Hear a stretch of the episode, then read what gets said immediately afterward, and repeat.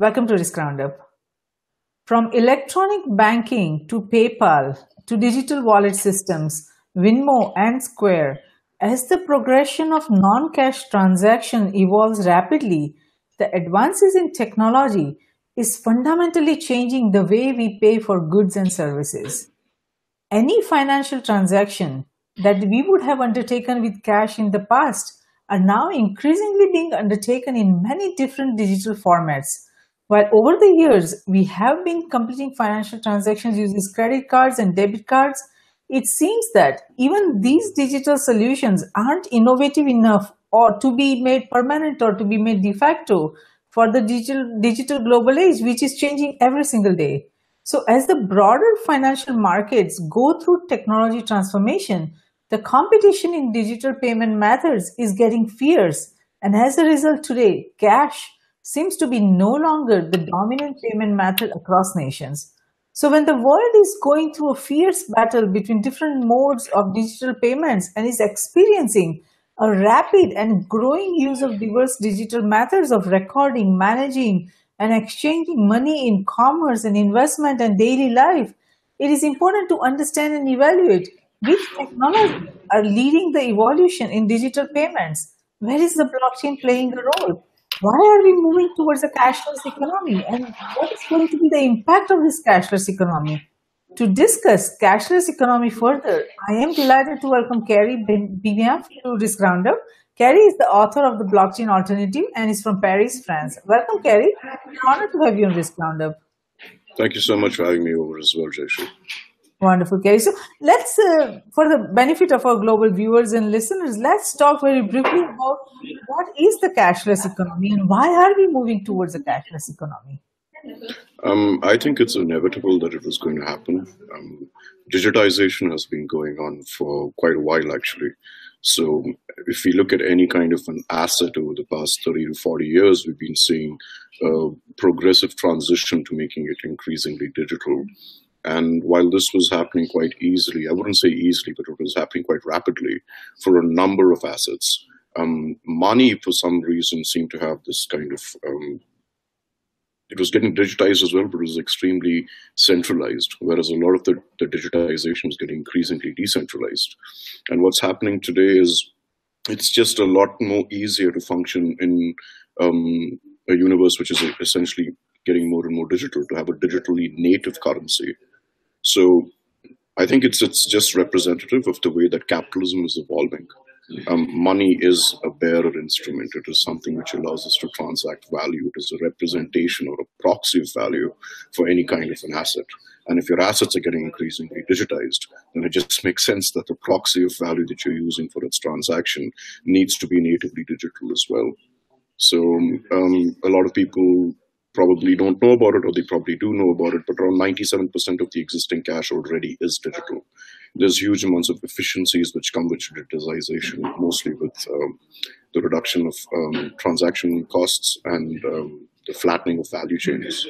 So it's also because of these kinds of um, efficiencies which we can't get through the regular fiat kind of a system that it makes more sense to go towards a more digital universe. Yes, very true. Now, when we look at the cash state of cashlessness across nations, what broader trends you see are, you know, being observed as far as the cashless economy goes? I mean, what the technology is the foundation. The digital technologies are, you know, kind of driving and pushing this uh, move towards the cashless economy.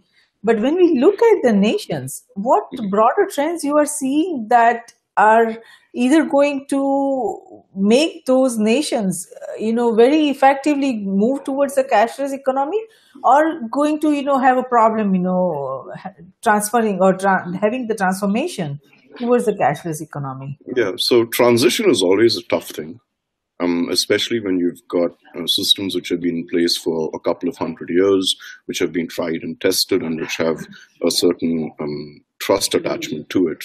Um, people are used to using a certain methodology of operation. And when you say that, okay, fine, we're going to go towards something that's more digital, that's something that's a bit more different, you can't use the same kind of rules and regulations which you normally use in order to control something which is a physical asset. So that kind of transition is something which a lot of nation states are, are realizing. But at the same time, if your economy is increasingly digital, then you have to be able to, to, to, to kind of adapt to that. Uh, adaptation takes time. Um, and I have personally worked with a couple of people who are involved in regulation. Um, the reason I wrote my book was because I was trying to address that transition factor more than anything else. Um, and I'm happy to say I'm very optimistic about it. Um, I'm seeing a lot of people who are in regulation who are talking about this very, very seriously today. And it's not a conversation which you have to kind of educate them about the basics. They know the jargon. They they understand a lot of the complexities. Uh, sometimes they ask you questions which you know you, you've not even thought about, but that's because it's normal. They're insiders. Um, so I think it's it's never going to be easy, but there's a lot of progress that's being made. The real challenge is kind of reducing that that time gap that exists between the um, commercial sector, which because there's a lot of open innovation in which there's a liberation of ingenuity uh, and a lot of cognitive diversity, allows for build up of, of, of, of new kinds of economic models at a scale which is very very rapid. And on the other hand, you've got the, the, the institutions which are, you know, the, they are the framework on which this economy works, and they're desperately trying to adapt to this new kind of economy. Um, so there's always a gap between the two of them. Um, and what we're seeing today is, is, is, the reduction of that to a certain extent.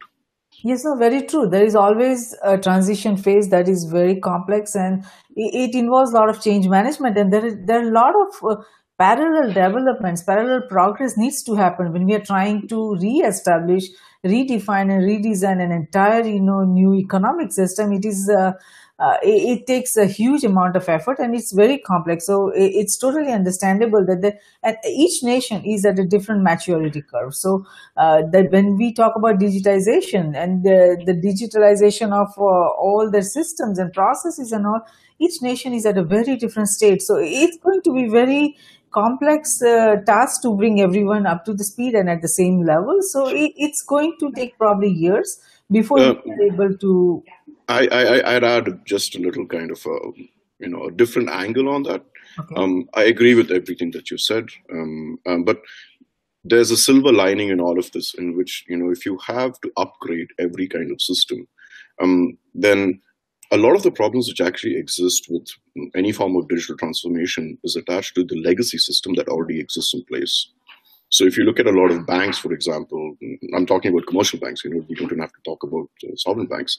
You'll kind of see that their IT systems, the spaghetti structure in which a lot of the base code is still done in COBOL. Um, and to find someone who can actually transfer or you know update those things, um, it's very very hard to do.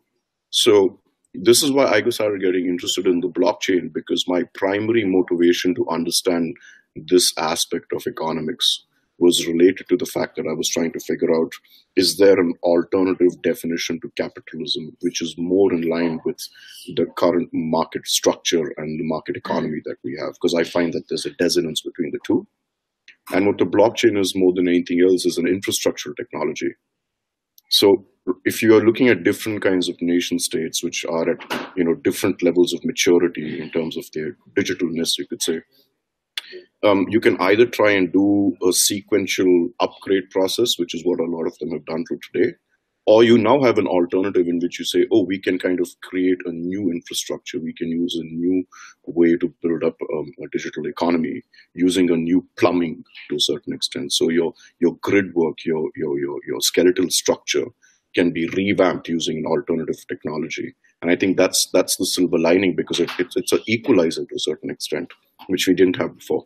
Sure, no, I understand your point, but at the same time, you also have to, uh, we also have to take that into account that whenever there is consumer facing uh, a change in technology or system or services, it is at the end of the day people who will be using those services or using those systems. So here, if you're talking about the payment system, then uh, if you are looking at Asia or Europe or Africa, I mean not Europe, Europe and the United States, you know, and the Western country world, mm. uh, there are a lot of you know literacy about the computers and how to the mm. smartphones mm. and all that. But if you're looking at uh, several other regions of the world, there are a lot of people who are not uh, computer literate. And here we are talking about uh, using these systems, digital systems, uh, and having a mobile, you know, payment systems or having a blockchain based systems or know, any other technology based systems. So that requires computer literacy and to bring everyone up to the speed that is a huge effort. So i do understand you know from the uh, the backend system and mm. those legacy systems it's easy to you know uh, to make each nation come you know at the same level because we can skip several generations. They don't have to go through what western world has gone through uh, in uh, making progressive uh, you know transition. But there is still a lot of effort that would be required to uh, bring all the individuals across nations and make them computer literate to be able to benefit from this uh, uh, economic uh, environment that we are developing. But having said that, uh, I mean, it's not just that the credit cards that are helping to spell the demise of cash. We we have seen over the years mobile phones, mobile payments have has also accelerated the move uh, away from the hard cash currency. Now, which technologies are playing a critical role in triggering the demise of cash? It is not, from what I see, it's not one technology, but it's several technologies that are playing a collective role. Yeah. I mean, technologies are essentially tools, right? And tools are always used to attack a certain kind of a problem. So if you've got inefficiencies which are happening in one system, then people are going to try to exploit that to solve a problem. And you know, first it started off with credit cards, um, and then it started off with you know different forms of payment, like the M-Pesa movement, which happened in in, in Africa, um, and today it's blockchain. Um, and irrespective of the kind of technology, I think the writing is pretty clear on the wall that if you look at existing cash-based systems, there's high amounts of um, um, um, what's the word I'm looking for? The opposite of transparency, actually. so you know, you, there's a lot of stuff that we don't know what happens with it. The the countries that actually print fiat money um, have an incentive to keep it going on because they extract seigniorage from it. There's a huge amount of control that comes from it, um, and so there is a certain kind of political impetus in order to ensure that the existing system works because it, has been tried and tested and it benefits certain groups of people. What we're seeing actually with these cashless systems, I mean, I think it's important to understand the, the cultural context behind it as well, because with more and more technology coming into the world, what we're seeing is an essential breakdown of the um, existing mechanistic hierarchies which exist in any economy. Um, as these hierarchies become you know as they get broken down more and more because more people are able to access information easily through the internet etc etc it changes this collectivistic ethic which normally exists in um, hierarchical organizations towards a more rugged individualism in which each and every individual is more liberated to create value and ownership of value.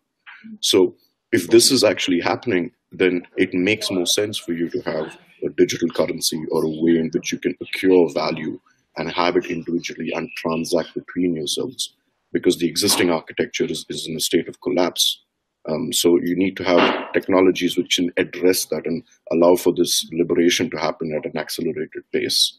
So I agree with what you said that yeah, there is a certain amount of literacy that is required for people, um, but quite honestly, a lot of people don't even know how the internet works. You, you talk to people and you say, "Do you know what TCP/IP is?" and they're like, "Eh."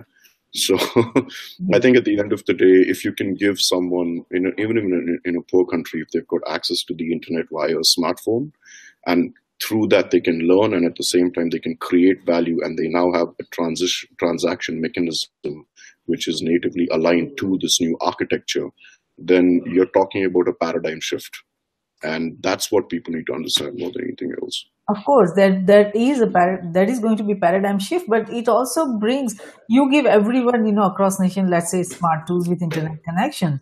And the ability to use these you know cashless uh, transactions you know irrespective of what format they use whether it's apple pay or whether it's uh, any other you know system uh, blockchain or whatever other system that uh, you know that nation or uh, that individual prefers but when it comes to, you know, we, we also know the complex security challenges cyberspace brings. So cybersecurity is, you know, a huge problem. And now if individuals are not savvy enough in computer literacy, I mean, here we are talking about the move that I see is that uh, with these wallets and digital wallets and uh, cryptocurrencies that everyone is going to become their own bank in the coming years that's what the trend looks like. So you will be every each individual will be responsible for its own security for uh, protecting their own uh, money you know in any format that is on their uh, smartphone or on their uh, laptops or computers. So Yeah. they don't have that kind of computer literacy how to protect what kind of Yeah. antivirus programs to keep or what to do what not to do what to do on social media what not to do on social media. There are a lot of variables you know coming to play here. When we are talking about uh, moving away from centralization moving away uh, from uh, the system that somehow like banks and you know other systems that protects the consumers if that if their money is lost that you know they would be refunded you know or uh, they won't be responsible for that if cybersecurity breaches happen in, banks then but here when we are trying to develop a system where individuals will be responsible on their own that's a whole different ball game and i'm not sure nations are ready for that because even in western countries uh, we don't see the security uh, you know savviness that uh, should be there you know if we are moving so rapidly towards uh, digital systems. But uh, that is our topic of whole or the discussion because security is a very very complex issue that would need to be addressed if we are trying to give that kind of power to indiv- each and every individual across nations Yeah. to be their own bank. And that's where i see a lot of concerns. But as, let's talk about this you know blockchain. So as we i mean the fundamental idea of no central authority that uh, we are working on that we see in the blockchain model of decentralization the possibilities are so huge. Now when we look at all the innovations that could help secure the client facing or the customer base uh, across nations uh, the potential with what blockchain can do if it's a you know banking or tra- uh, capital markets or you know trading or exchanges overall economic system the possibilities are so huge so where do you see the blockchain or how do you see the blockchain playing uh, playing a very effective role if we talk about just the payment markets So, pay- pay- payment markets. I can the echo for some reason. payment Um, yeah yeah, so the payment markets are not really my my area of speciality. Um, I mean, I know a little bit about it. Um, I think pay, payment markets in the blockchain is kind of like a low hanging fruit.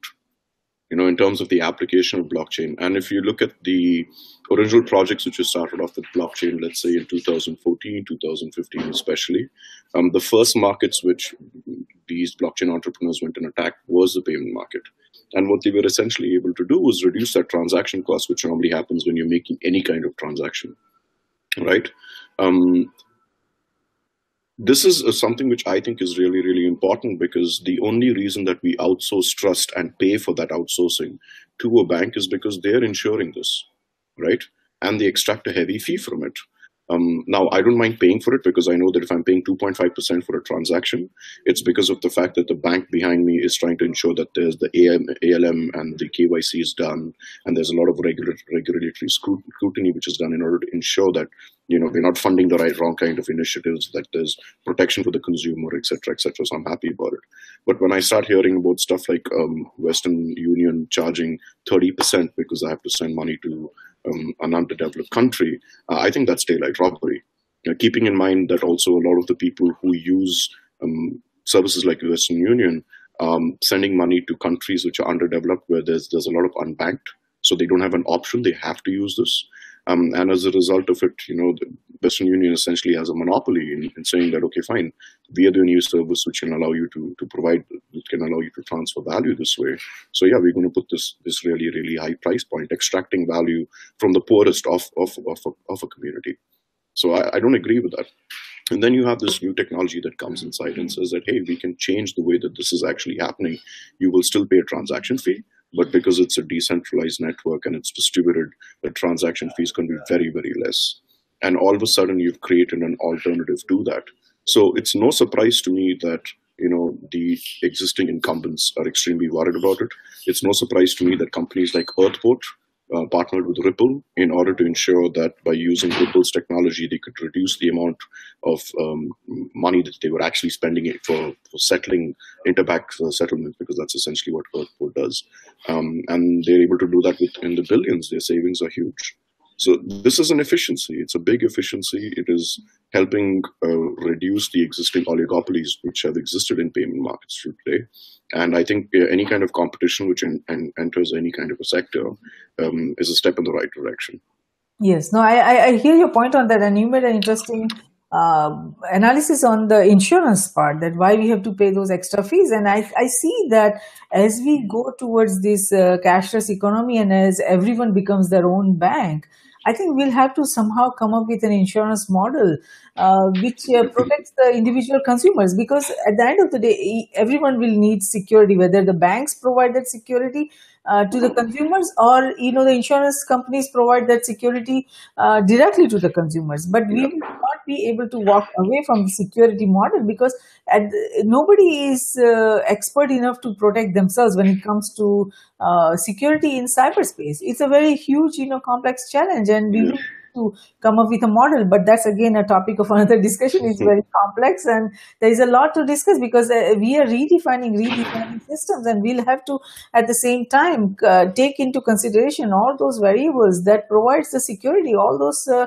risks we will need to identify because we do while we want to move away from the it seems like the nation you know nations wants to move away from that centralized authority and go decentralized we still need to consider and you know uh, put together efforts to how that how can we uh, at the same time in parallel pro, um, create an in, uh, insurance structure framework or security framework. So those things still needs to be identified but it seems that the blockchain technology is being uh, signaled by so many as the ultimate black uh, i mean back office makeover but for the overall financial industry so mm. i mean we are not talking only about the payment in the uh, aspect of it but the mm. overall financial industry so do you see the blockchain circumventing the global banking system entirely well, I hope so. That's kind of like the, the, the thesis that I've, I've I've based my my work on. Um, and it's also the project that I'm involved in right now, which is called Money by Design, is essentially trying to look at it from an institutional standpoint. So in my book, um, The Blockchain Alternative, what I explored as a concept was what would happen if we tried to create a sovereign level blockchain? Like imagine that, you know, a, a country level blockchain existed, which would be some kind of a mega blockchain, which could be simplistic to a certain extent, but which would allow uh, an entire economy to function on on it. And then you could you could still have private blockchains and public blockchains which exist, you know, as they do today, but they would have some kind of girder, which would be the sovereign level blockchain. And um, it's not just for back office operations. I mean, back office operations is again that, that's a that's a low hanging fruit kind of a situation. Yeah, definitely, it's going to help in that, and that's the reason why these banks are throwing millions into it. Um, I just saw BBVA, for example. I just read an article uh, recently, which was able to issue its first loan of 75 million using a smart contract.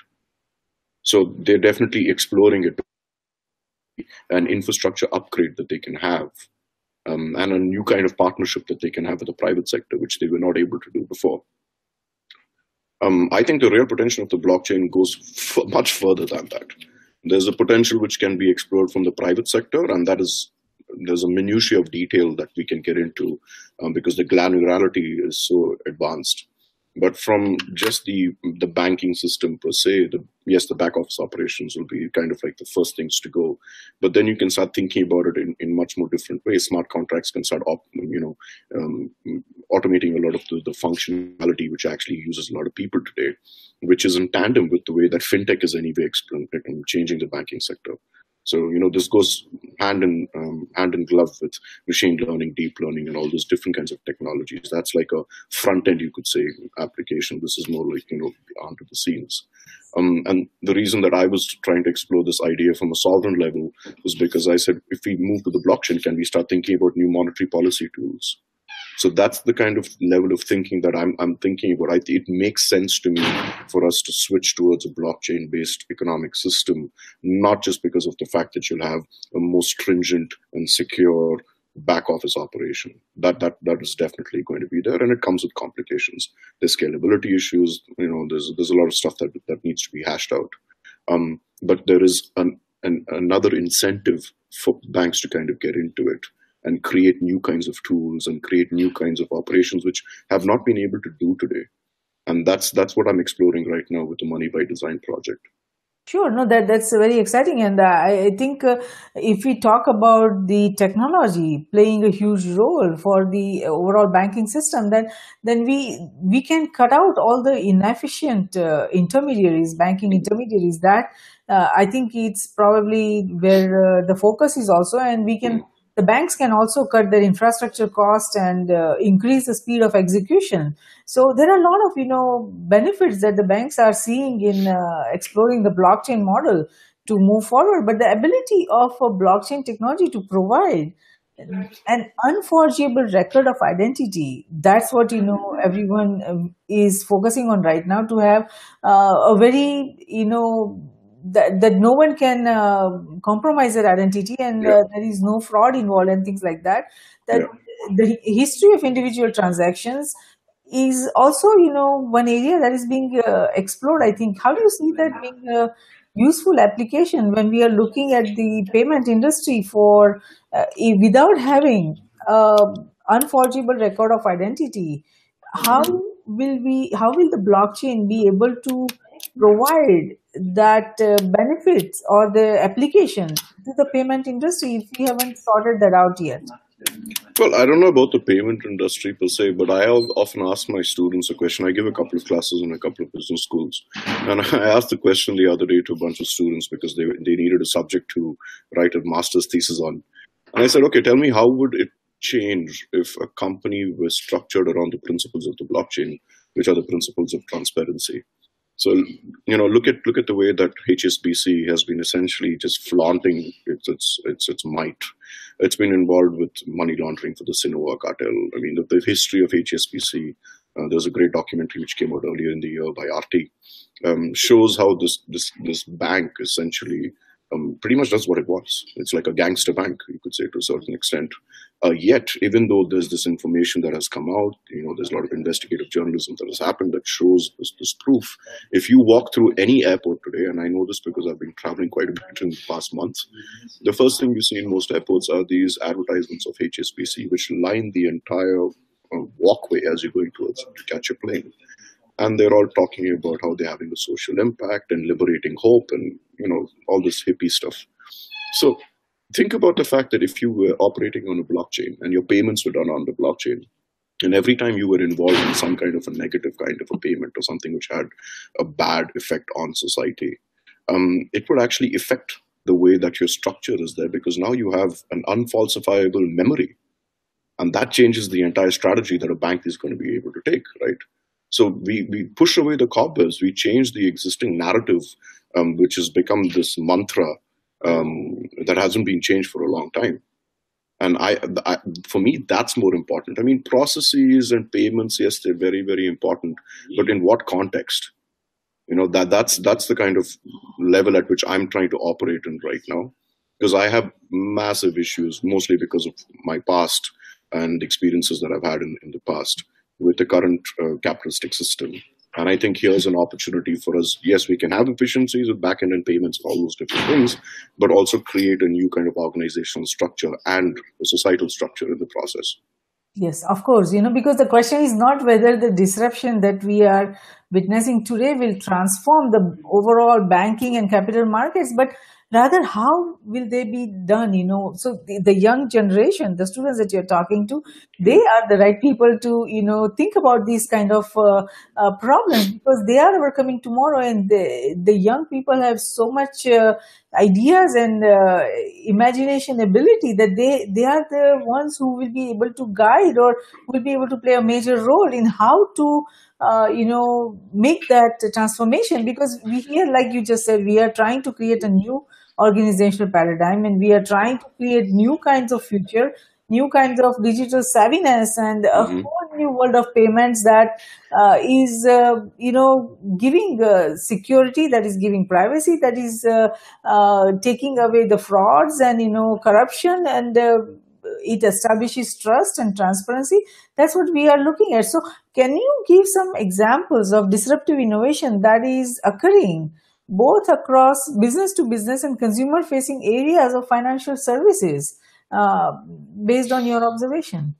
Um, well, business to business, um, I think one great area which is really being explored right now is just with supply chain. Um, blockchain is having like a really great impact over there.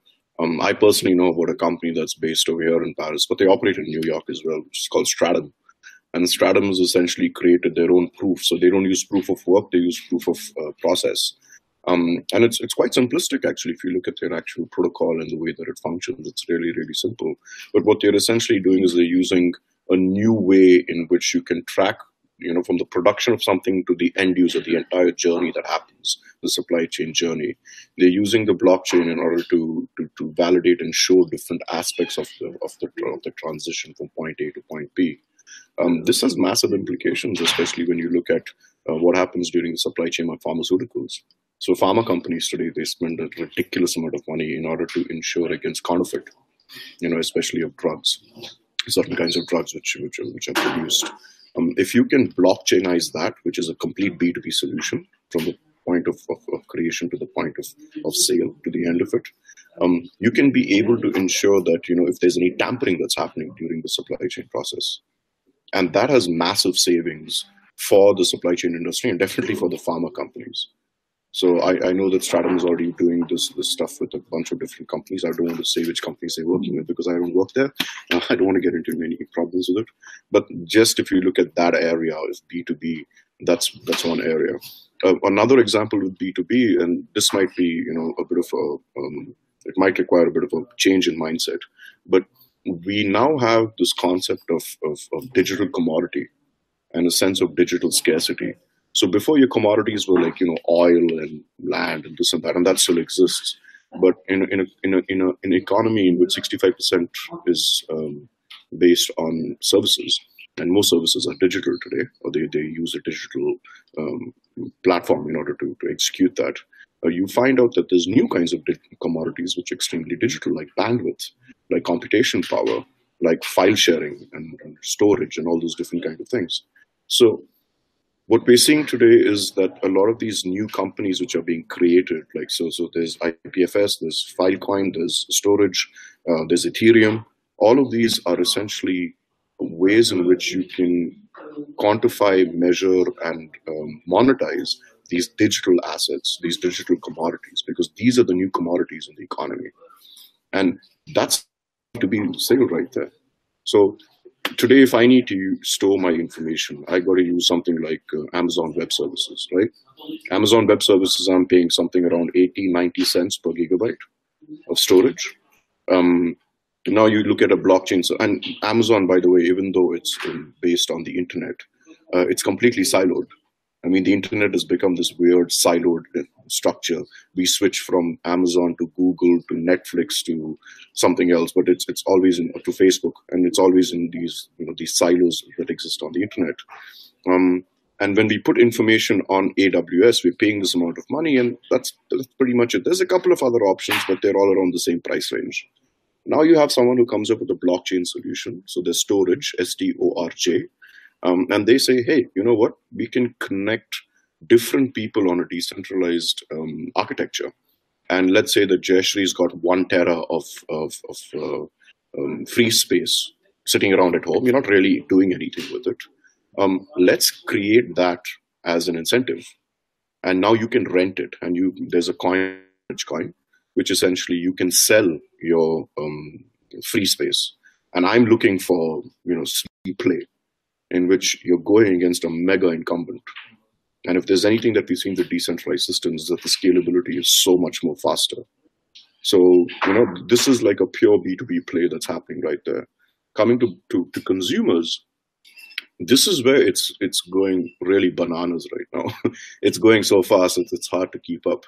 Um, and uh, this new model of sharing economy that we are seeing. Yeah. Because, I mean, anybody can access uh, with this, you know, sharing platforms that are being developed. Yeah. Like just that anybody can access anybody else's computer or data storage or all kinds of you know capabilities. So yeah. it's, it's, it's, it's, it's, not it's not really accessing, but yeah, you, you can you can connect to them and the accessing in the sense yeah. that you can connect to that. There's a bond. There's accessibility a bond. to connect yeah. to that. Yeah. And you can then store your uh, data, and that's a very interesting model that is being developed. But I mean, uh, if, I mean, see the kind of ch- amazing innovations are happening, like Amazon. Uh, I, I think uh, they're also starting a cashless store where you know people won't have to even uh, stop at the cash out. Uh, yeah, I'm waiting for that in Paris. nothing. so very interesting innovations are coming, but the, this distributed ledger technology yeah. Uh, is, I mean, is likely going to be the foundation of these next generation financial services infrastructure uh, that are being you know de- defined and designed and being developed. So uh, but but they also need some other you know technologies to uh, be effective and the mm-hmm. when blockchain needs to merge with other transformative technologies yeah. I mean, single-handedly, blockchain will not be able to do that. It provides a digital platform, but it requires the other, you know, integration of other technologies to mm. uh, make it successful. The whole transformation. So, which technologies do you think are merging with blockchain today? Uh, and will need to merge tomorrow if we want to create that effective transformation uh, mm. based on blockchain. Yeah, so technology has got this weird tendency to feed off other technology. Um, I mean, if you look at any kind of innovation, I mean, innovation is a very loose term. When people say innovative, you know, I, I don't understand what they're talking about. Um, but if you look at the way that uh, ingenuity or new discoveries are made, it's something which is called the combinatorial theory of technological evolution. And what you find is one technology essentially permutates and computates with another kind of technology to create a new technology. And you can see this, you know, there's work done by Arthur Koestler, um, even E.O. Wilson, he wrote a lovely book called Consilience. More recently, you've got people like Stephen Wolfram, who, um, who created Wolfram Alpha. Um, they've all kind of analyzed this, this stuff, and even Kevin Kelly has written about this. And what you find is every time you have any kind of technology, it will reach a certain kind of um, maturity level, you could say, which makes it capable of now interacting with other technologies and doing different kinds of things to create something new. With blockchain, there's so many ways in which this can go. First of all, if you're looking at these new digital commodities that I mentioned about, um, just in those commodities, there's so much innovation, there's so many different types of technologies that it, it can mix and match over there. So a simple example would be to look at these uh, distributed grids, electricity grids. So you've got these electricity grids today, which are, you know, the solar panels. So there's a lovely project which is happening in Utrecht in the Netherlands, in which what these guys have been able to do is, um, just as you've got Moore's law, you've got Swanson's law, which is the um, efficiency of um, solar cells to be able to convert it into electricity. And because of this, you know, new capability of creating more and more energy with solar panels, this neighborhood in Utrecht said, hey, why don't we kind of capture as much energy as we can with these solar panels that we've installed at home, and we can create an alternative to the existing uh, electricity grid which is provided by the government. Now, think about the fact that every electron that is produced from the solar panel thingy is a new digital asset. And now, if you want to be able to trade it with the adjacent neighborhood, which doesn't have um, as many solar grids as you do, or has no solar grids at all, you cannot quantify it at a minuscule level. Because what a, a, a, blockchain allows you to do, or any kind of cryptocurrency allows you to do, is have a large amount of divisibility. Right? So, you, I mean, a, a euro or a dollar can only be divided to 100 cents. But a Satoshi is like one eighth of, of, of a Bitcoin. Right? So you can divide it up to eight decimal points. And so you've got this ability right now to quantify these micro, very, very small digital commodities. And so you can see a natural partnership happening between um, new kinds of advances in solar production, uh, electricity production, and this technology over here.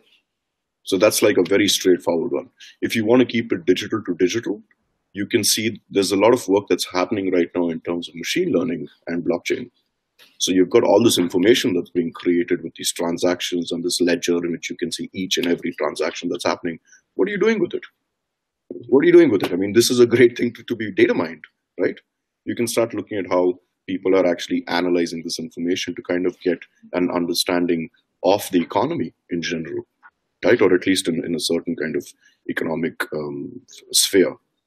And this changes a lot of things because what we're learning in economics today is there's huge inefficiencies with efficient markets hypothesis and rational expectations theory. I mean, I have never met anyone who's rational. That that does that phrase doesn't even make any sense to me. And you we're using DSG models, dynamic stochastic general equilibrium models, to make monetary and fiscal policy, which is based on efficient markets hypothesis. Yes. So why can't we look at complexity economics instead? complexity economics is based on um, looking at the interactions between agents. Okay, this is agent-based modeling. You require data for it. You have psychological, behavioral economics to understand how the agent thinks. But you also need to know what the interaction is in terms of the value being transferred between people. And if you've got this database with all this information on the blockchain, you can use machine learning techniques in order to data mine that information. Now, it's not easy to do it. You can't just use the regular machine learning techniques that we use already to kind of, you know, look at a bunch of cat images and figure out, oh, that's a cat. Um, this is a bit more complicated to that. But um, I know that there's a lot of people looking at it right now. And if you follow, you know, there's a bunch of these blogs on, on Medium and stuff like that.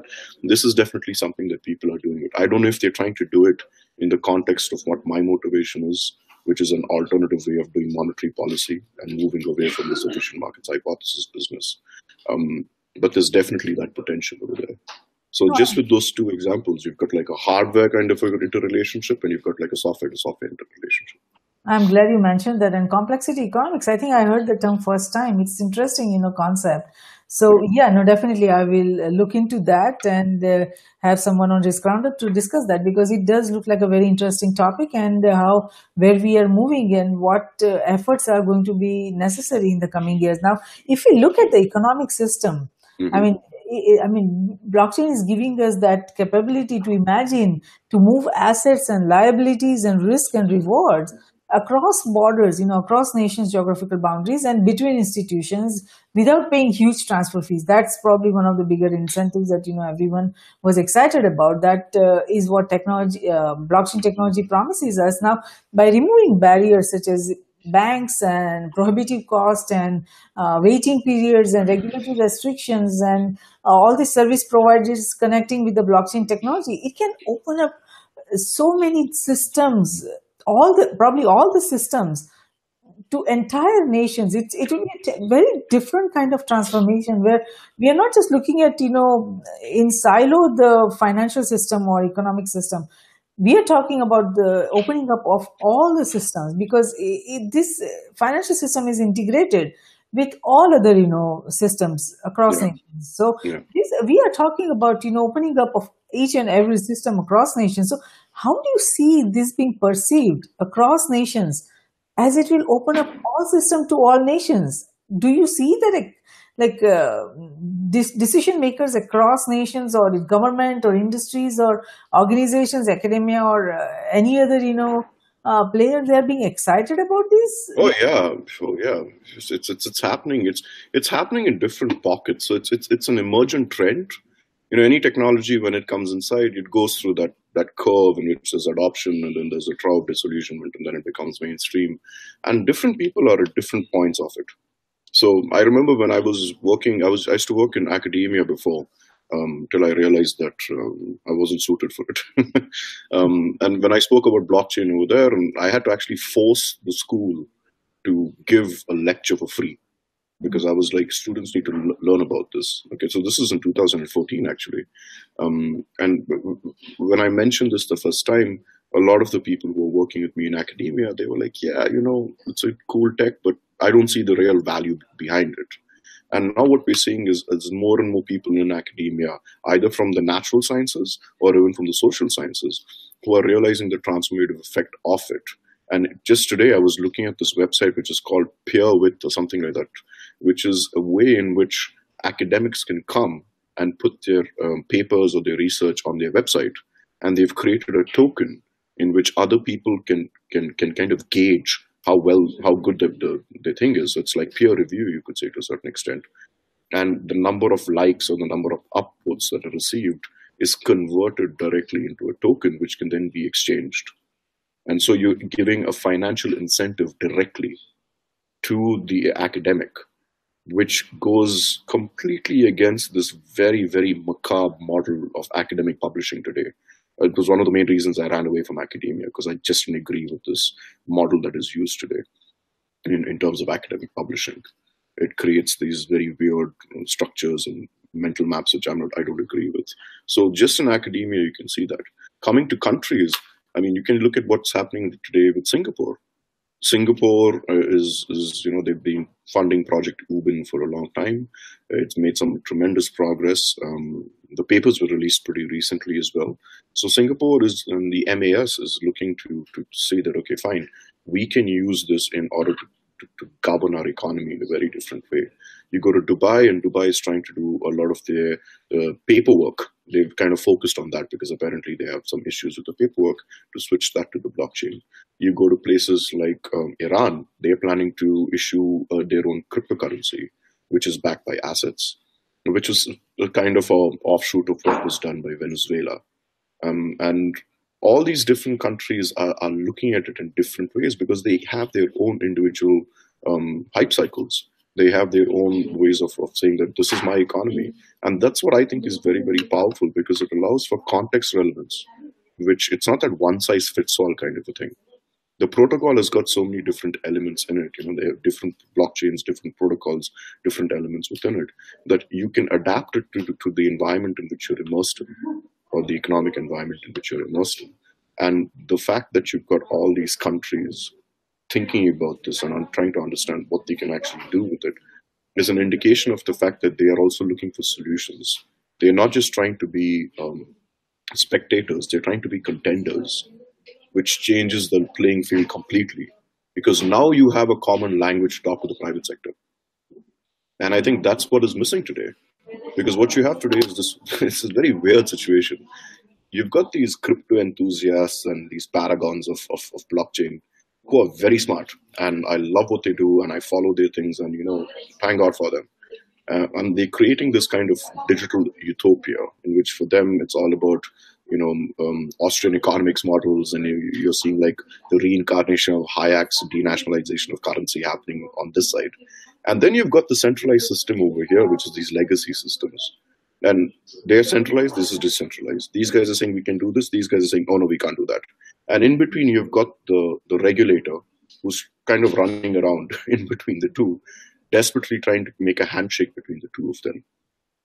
When you see that these countries are thinking about using a blockchain for addressing their own economic issues, you now realize that both these people are talking the same language which allows for a better way to create policy. It allows for a better way to understand what the issues are. Because until and unless you have the sep- if you if you carry on having this separation, there's no chance that you can be able to to, to fix the macroeconomic issues.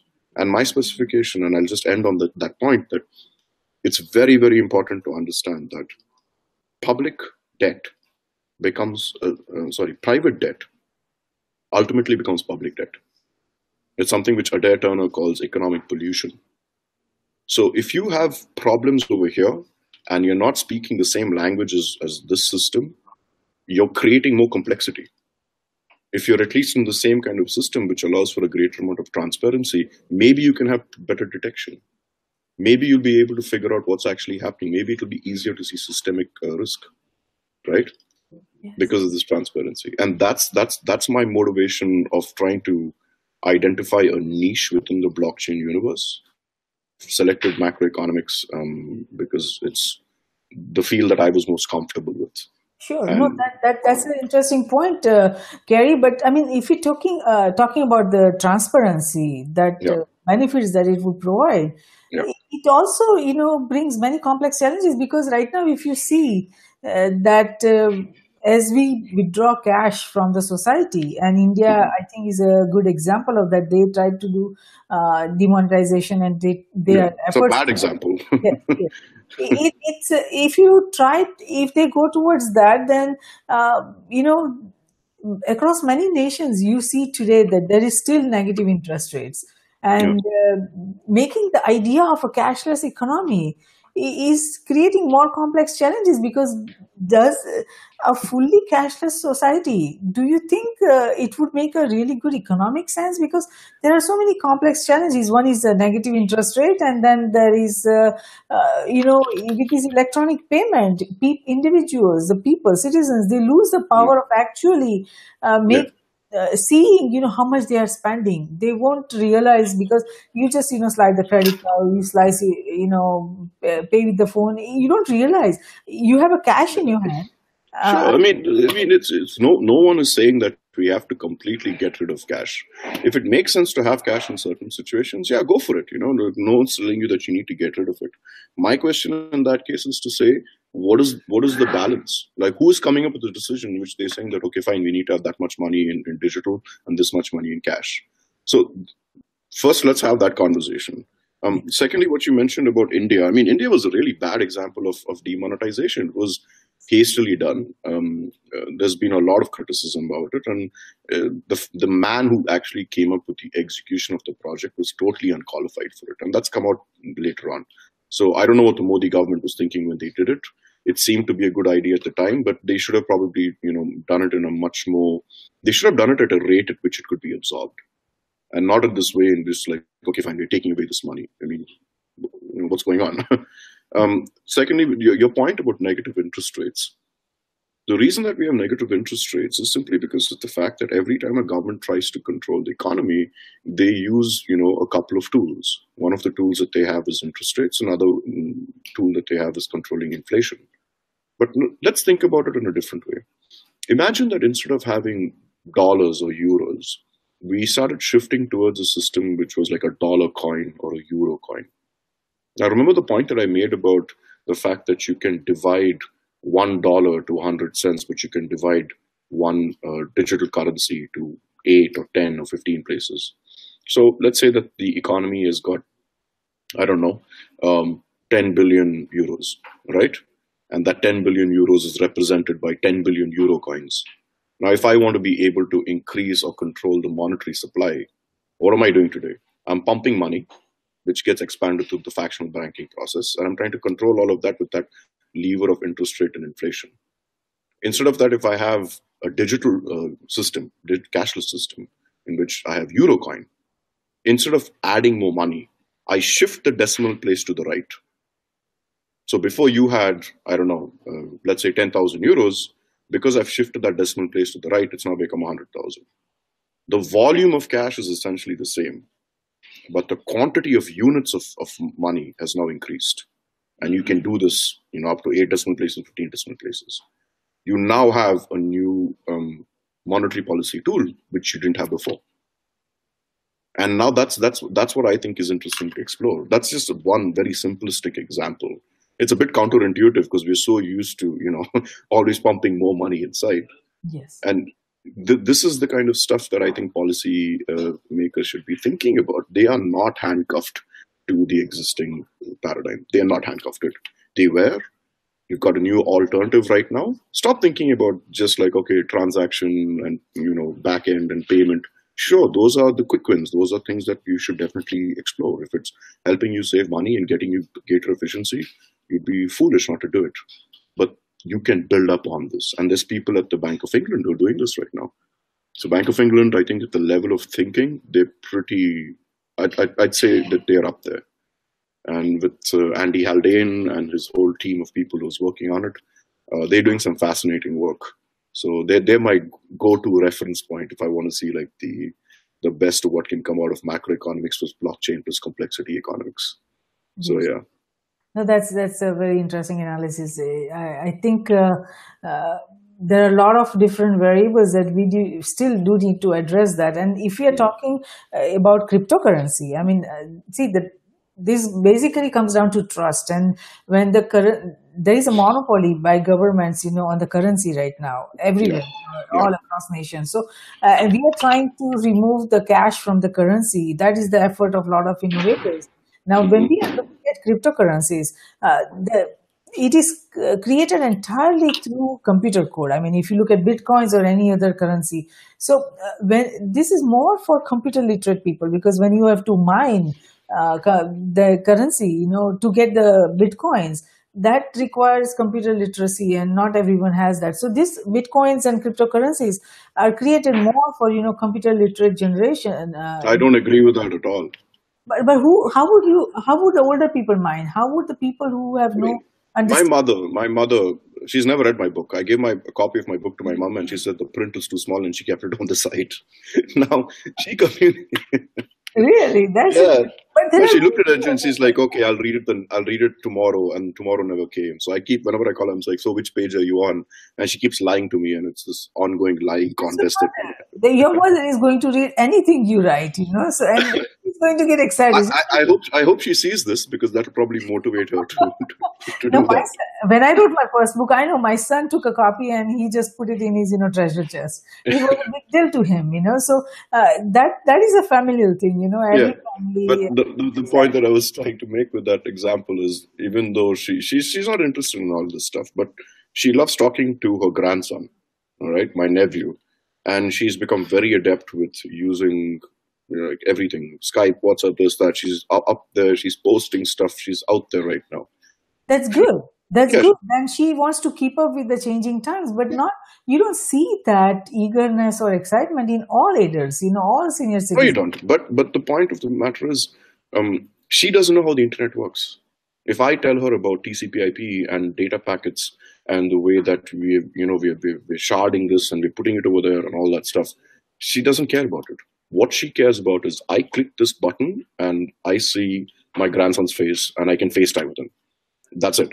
It's the same thing with these kind of technologies. Yes, the people who are actually creating it have to be technologically very literate. And they are. They're very, very you know, competent. They, know a lot of stuff in cryptography, encryption, game theory, uh, economic models, and all that before we were outsourcing all of this stuff to a bank and they were doing it in the centralized function, it worked. It had inefficiencies. We used a new technology to, to address those inefficiencies. The only difference is the people who are creating it this time is not a bank. It's these experts and these miners and all these different kinds of people who are creating it. I don't mind. I have Bitcoin, I have Ethereum, I, I have invested in a couple of tokens. You purchase that, right? So but that that's yeah different thing. You buying the cryptocurrency is one thing, yeah. and mining it and you know generate. Sure, but that, that's the, my point. The point that I'm trying to make is I need to use cryptocurrency for whatever ends and purposes that I want.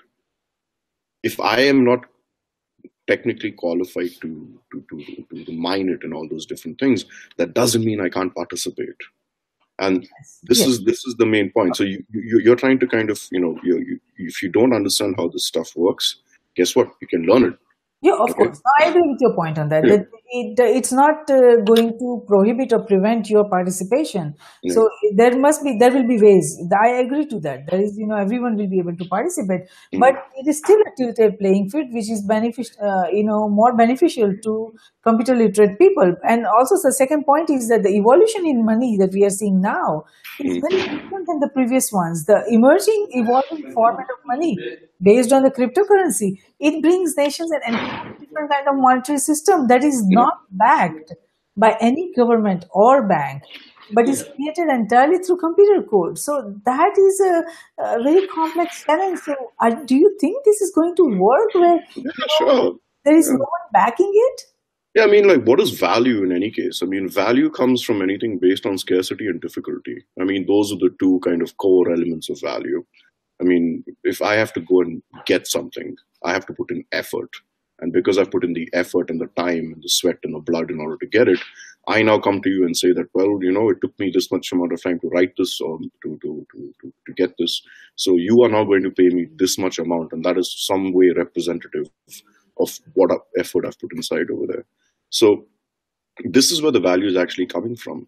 I mean, don't forget that every currency, the average lifespan of the currency is 34 years. Okay.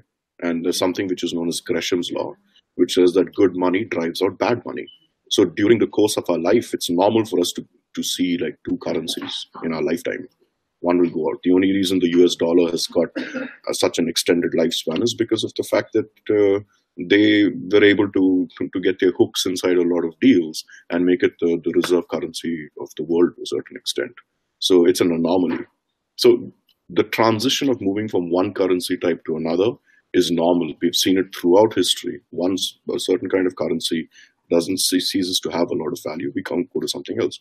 You look at fiat currencies today, the value comes from the scarcity of it. You know, that's the reason why you're, you're trying to have Basel III laws because it's controlling the amount of debt to capital ratios that are coming out over there. It's the same thing with cryptocurrency. The miners who are creating it, they are putting in work. Proof of work is exactly that. They're using computation power. They're trying to figure out to nonce how many zeros are there in it. And in the process of doing that, you do that whole hash hashing function. And in the process of doing that, they're presenting to the world, I have done the work in order to validate these transactions. You can verify it because once you've done it, you know, the format of the, the hash that comes out after you do this, this work, it ends up a certain kind of a form. So it's like taking a jigsaw puzzle and arranging it in a way to make it a, a rectangle and you show the world that here I've done the work, I put the jigsaw puzzle together, it's a rectangle. Everyone says, yeah, he's done it, and you get paid in Bitcoin for that. So it's this combination of the work that's put inside and the scarcity of the amount of this this this um, asset, you could say, this token. That's where the value actually lies. And any kind of monetary system, I mean, don't forget, Jayashree, money is imaginary. We came up with it, you know, and a lot of people forget about that quite often. So I agree with the fact that you know we are moving to a new kind of way of thinking about the concept of um, quantifying value.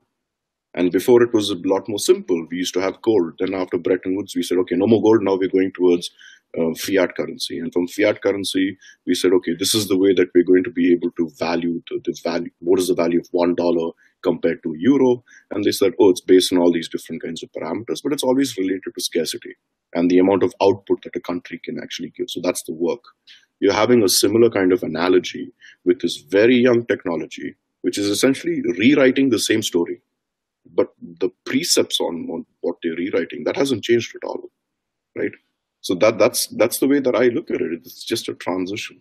Sure, sure. No, I, I, hear your point on that. Now, going back to the point that you made about miners, that they put in work, so they get paid, you know, in the uh, terms of, you know, getting bitcoins or any other cryptocurrency, which is fair that they are putting in work. But I have a big problem when they use other people's computers without their permissions, you know, and uh, try to do mining. That's where, you know, I think it gets. Uh, off limits that uh, nobody, no miner has a right to use other people's computer you know. Then you are not getting paid on your work. You are stealing other people's you know computing power and uh, that was uh, that is not uh, there should be a law against you know these miners using could, could you explain that example a bit more? Because I'm, I'm, a bit confused. What i know about miners is yeah some of these miners might hack uh, someone else's computer um, but most miners, they have their own investment, they have their own grid. It's very expensive. No, I'm not talking about most miners. There, I mean, there are there are a uh, lot of miners who are. I don't have an exact example to give you, mm-hmm. but they, this this has been reported widely that you know they use other people's computer, they uh, use other people's you know electricity and all the assets, and they do the mining. That is, uh, there is lot written about that uh, you'll be able to see that on internet. You know there are a lot of mm-hmm. articles about that that you know this there should be some law against it. And it, i'm sure that you know this uh, cryptocurrency industry is also aware about this problem.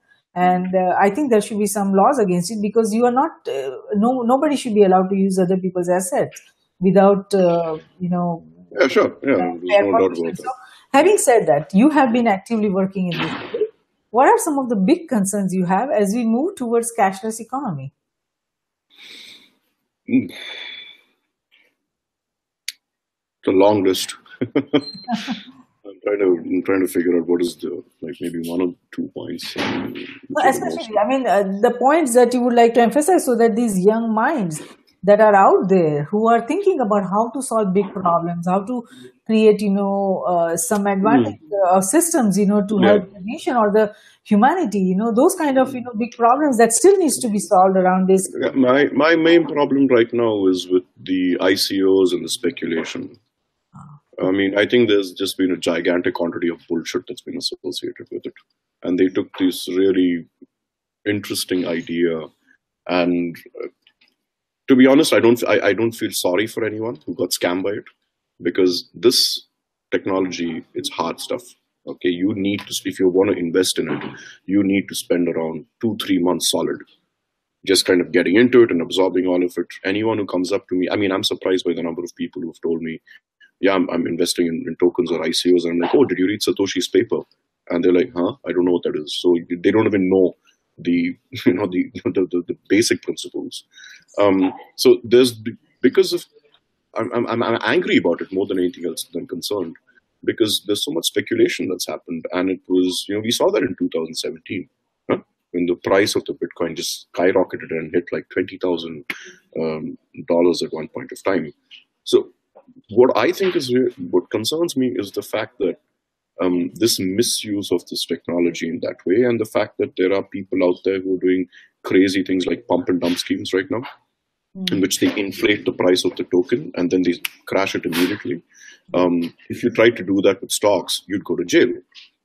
That's like insider trading and stuff like that. Um, but it's it's happening in a very rampant kind of a way in, in, in blockchain. So now, kudos to them. It, it, it's self-correcting because when certain actors saw that this was happening, they kind of raised their hand and said, that's wrong. That is something which really concerns me today because it, it gives this negative connotation to this very promising technology. And I think that's what people need to kind of develop. You know, if you don't speculate, if you want to speculate, fine, but do it in a way in which you nevertheless exhibit a mature relationship with this technology. Yes. And that's not the case today. It's not at all the case. And that, that's that's a primary concern for me because it represents the the mindset more than anything else. And it's very hard to change that. Yes, absolutely. And that's an excellent example. The hype around ICOs is so you know crazy that uh, people are losing their ability to see what is you know genuine and what is not genuine. And uh, you the what you talked about the bitcoin you know it's an excellent example because the whole ecosystem that is supposed to grow in parallel to protect those kind of incidents is not there. Like you said you know if that had happened uh, you know in trading insider trading people would have gone to jail but it doesn't happen in the bitcoins and cryptocurrencies because there is the system has not developed and has not matured. Yeah, and, and, and you know it's, it's, it's happened in, in the the contemporary financial system as well. You know, you look at what happened in, in, in, the market crash which happened in the 1930s. You look at Ponzi schemes. You look at Bernie Madoff. You look at all these different things which have happened. That's fine. So that's that's kind of like my point about it, and that's the reason I got into uh, money by design so I, I, mean, I want to talk a little bit about that project because I'm, I want to be able to show that there is an alternative to the speculation. Yes, please, so, go ahead. So the Money by Design project was you know, created by Olivier Roca, and I joined him a little bit later on, and we co-wrote the white paper together. So you can find it on moneybydesign.io. And my problem with this, you know, the speculation and ICOs, when I met Olivier and I started speaking to him about it, he said, I think there's a way that we can address this issue. And he cited Metcalfe's law. And Metcalfe's law, have you heard of Metcalfe's law? No, I'm not. So Metcalfe's law is like when the internet was first kind of becoming the internet. There was this transitionary period in which you had the Ethernet, and Metcalfe, Bob Metcalfe, was the guy who essentially created the Ethernet. Um, and what he realized was he, he started off with this marketing gimmick. It was essentially a marketing gimmick in which he told the salespeople that if you need to, what you need to convince the um, end users is that if they're buying computers and, and installing an Ethernet over there, then the value of that Ethernet is going to increase based on the number of users that they have. So the more users they have, the more they can share information, the more they can get value from this. Um, and what he did was he essentially he, he had done this a little bit before, so he created this very simplistic graph in which he said that the value is proportional to the square of the number of users. 40 years down the line, it's become Metcalfe's law. So he didn't he didn't call it Metcalfe's law, someone else did. Um, and 40 years later, he said, you know what, let me check if this actually makes sense. Because when you say it's a law, that means it's like a, something that you know exists throughout eternity. So he went to Facebook, and uh, he managed to get data for 10 years on the number of users and the value of Facebook and value over here was represented by the revenue that they were creating, which was generally from advertisements. And what he found was this very beautiful kind of graph. It was like a sigmoidal curve, like a logarithmic kind of a curve, which showed that yes, the value is proportional to the square of users. So I found that pretty interesting. And what was even more interesting was two years later on, there was a few mathematicians and researchers in China who repeated the same thing with uh, Tencent and they used the same time scale and they looked at Tencent. And Tencent is a very different kind of a network compared to um, what's called uh, Facebook. But they found the same kind of curve again. So the moment we saw this, we said that okay, fine. Is there a way for us to be able to give an intrinsic value of a token? If you're taking a token and we don't want to be doing the speculation nonsense, we have to be able to say that this token's price is connected to some intrinsic value. Because don't forget that a blockchain is essentially an endogenous monetary system, right? So we said, okay, fine. Metcalfe's law is kind of, you know, helping us kind of figure that out. And what we found later on was we kind of explored this idea and we were able to figure out that we can actually tie the value of the token to the size and the connectivity of the network just because you have a number of users, that's not enough. You need this ecosystem to, to live, it has to breathe. And the way that it's actually breathing and, and, and showing value is when the connectivity is happening between it. And we came up with a formula, which you can find in our white paper, that the value of the token is related to the number of users. And the formula that we came was P is equal to P, in this case is the price of the token, is equal to 0.01 multiplied by N, where n represents the number of users, to the power of 5 by 4. And the reason it's 5 by 4 is because we looked at a lot of social dynamic structures and we found that there's this power law that's over there. So it's, it's, it's a bit exponential, but it's not a complete exponential kind of a curve, right? Um, we call this the scaling factor. And once we, we kind of got this um, concept, you know, going on, we then said, okay, fine. How do we ensure that um, we can actually control the price as well? And we find that the control actually happens based on the number of transactions. If you have a number of people who, are, who have tokens, but they're just holding on to the tokens, they're not really doing anything with it, then it's not something which should have a lot of value because the value is then based on speculation. They're hoping that it's going to be used, so they hold on to it. So what we said was we can actually figure out a way in which the number of transactions and the liquidity per se of the token can have an effect on the price and it can be used in a control mechanism. Once again, we did a bit of calculations and what we were able to find out was we, what we decided upon was let's say that the previous day there was a certain amount of exchange of value or in, in with the tokens. We use that as a reference. And once we use that as a reference, we then were able to say that um, if the amount of transactions falls below a certain threshold limit, then the value of the token will go down or the price of the token will go down. So it's an auto-correcting mechanism which doesn't um, incentivize you to hold on to it, right? And based on our calculations, what we were able to figure out was that um, um, if there is no change, let's say that the amount of transactions is the same, um, then, um, sorry, if there's no transaction compared to the previous day, then the first day the value would go down by minus 0.8%. If it's, it's, if it's just half the amount of transaction that happened the day before, it would be minus 0.4%. And you kind of build this up. If it goes up to three months, it's going to become 70% um, less. And if it, there's no transactions at all for an entire year, then the value will be completely zero. And we, we proved this mathematically. So there's a paper which shows all of this stuff mathematically. Um, I'm just going to look at my the, the, calculation that we did because what we figured out was based on Metcalfe's law and this way in which we're trying to control the price of the token based on the utilization of the token, we came up with this beautiful curve which was you know very representative of the same thing as Metcalfe's law. And if you have one user today, we have selected that the price of the token is going to be 10 cents oh, sorry, one euro cent, okay, one cent. Uh, once you come up to, let's say, around 100,000, based on these variables that we put in place and these control mechanisms, the value would go up to, let's say, 17 cents. And when you get to 100 million users, the price of the token would be 1.8 cents, uh, 1.8 euros, sorry. Okay. So it kind of like builds up in this way.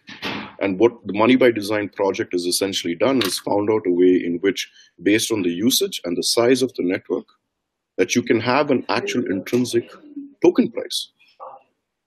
And if you want to be to speculate it, remember that speculation happens on exchanges. So we don't want to put our stuff on those exchanges. And the reason that we made this choice is because we are essentially creating a blockchain with a token which has multiple functionality and at the same time has got this stable price attached to it because this stability is what can be uh, used by large institutions. I'm talking about central banks. I'm talking about you know big, big institutions which today try to kind of help us govern our, our, our economy.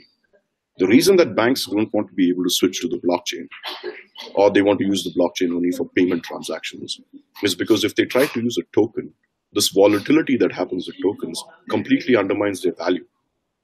So by showing that we can actually create a token which can be stabilized based on very simple parameters and with a very, it's quite simplistic actually, the calculation.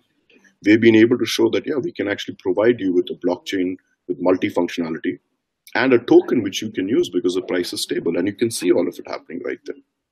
So it's it's it's the first time that someone's actually kind of looked at it this way. I'm pretty sure that as time goes on and more and more people realize that ICOs need to be done in a much more sensible way, that this is definitely going to become a norm.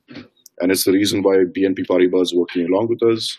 Uh, we're in talks with the World Bank and the IMF um, we're kind of showing this to them. We've also spoken to the Autorité Marché Française, which is the uh, the financial control authority in France, um, and all of them are kind of looking into this because you remember what I, we had mentioned at the very beginning of this conversation. We need to be able to have some way in which this centralized system needs to communicate with this decentralized system. And the only way that you can do that is you give the centralized system the necessary tools for them to do their existing functions, augment their existing functions, and still provide some sense of stability. This project is related exactly to that. Very interesting. Very interesting. Where can uh, we find? Sorry about that. Where can yeah. we find the white paper? What is the website? Uh... So it's moneybydesign.io. Okay. Um, we just about finished this new predictive formula uh, because we had to get a couple of people who work in, uh, as traders who work with uh, exchanges. That's not my area of specialty. Um, I was actually taken on as a scientific advisor and writing the white paper in terms of kind of like saying that, okay, fine. It was an extension of a lot of the ideas that I'd expressed in my book. But this kind of, you know, the mathy stuff which needs to be done, we needed to get someone who was better qualified than me. Um, and he just finished this. So this is, it's really new. We've already got the white paper out on the website. Um, it's a 77 page white paper, so it's not a quick read. Uh, but we're going to be adding this stuff inside because this offers investors um, a much more interesting way of looking at it, especially institutional investors. Yes, yes absolutely. We don't want institutional, um, we don't want uh, investors who are speculators. We want investors who are users. Sure. And if you want to use it and you want to, you know, you can you can come inside and you can see the price. You can see exactly what's going on. You can understand the way that the intrinsic value of this token is, is calculated. Um, the more people join, the more use that it has, the value goes up, right? And if the trading stops, it will auto-correct itself. So we are not looking for, you know, that one day I wake up and I find my, we call it the geo token. Um, I don't want to find the geo token trading at, you know, $20,000 uh, uh, a token because that means that it's not it's not fungible anymore. It's not something that can be used properly to to sustain an economy. And we, we have been completely obsessed with this concept of really liberating the, the power of the blockchain to institutions. Yes, I see that. What would you like to tell our global viewers and listeners, especially about your book, The Blockchain Alternative, and where they can find it?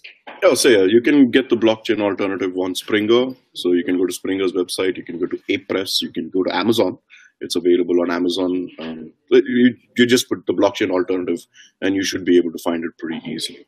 Um, the book is, um, it's an introductory book it's a bit academic because I've published with Springer, so you know you've got to be a bit academic when you publish with them. Um, but there's a lot of concepts which I introduced over there. It's, it's, only got four chapters. It's around 250 pages, but it's, it's got four chapters. And what I'm trying to provide in that book was the motivation for it was let's have this kind of a conversation. You know, why are we always conversing about the applications of blockchain? We should be conversing about the implications of it and for implications, especially large scale implications, let's start thinking about this concept of a sovereign level blockchain. So there's a lot of things which I've said over there which are just conversation starters because I wanted this book to be a precursor to to anything else. Um, I talk about um, I, I pointed a lot of flaws with the existing system. I then talk about um, what my conception is about this you know, sovereign level blockchain, and the final chapter is actually completely dedicated to complexity economics because I needed people to understand the match between complexity economics and you know so it's problem, solution, future. That's kind of like the way that it's organized. Good, good. No, very good. I look forward to reading that, and I'm sure our global viewers and listeners are also, you know, going to be interested in that book to get that uh, foundational understanding about the blockchain and uh, uh, what it could lead to, and the kind of uh, future and the tomorrow that it could provide all of us and all the systems across nations. So thank you so much, Kerry, for participating in Risk Roundup today. We appreciate your thoughtful insight on cashless economy and uh, especially blockchain. Our global viewers and listeners would benefit tremendously from the understanding you provided uh, on how the blockchain alternative helps us to take a step forward. So even if a single individual or entity can innovate and help the broader financial industry take a step forward based on the understanding they receive from this discussion we had today, this Risk Roundup dialogue has been of service, and we thank you for that. Pleasure. Thank you so much for having me on. Wonderful. So while there is a growing excitement that cashless economy makes the it marks the beginning of a new era, there are many complex challenges that need to be overcome. Risk group cybersecurity, geosecurity, and space security risk research centers are created to identify, evaluate, and manage the risk facing NGIOA CTS nations with government, industries, organizations, and academia in cyberspace, geospace, and space. We at Risk believe that risk management, security, and peace they walk together hand in hand.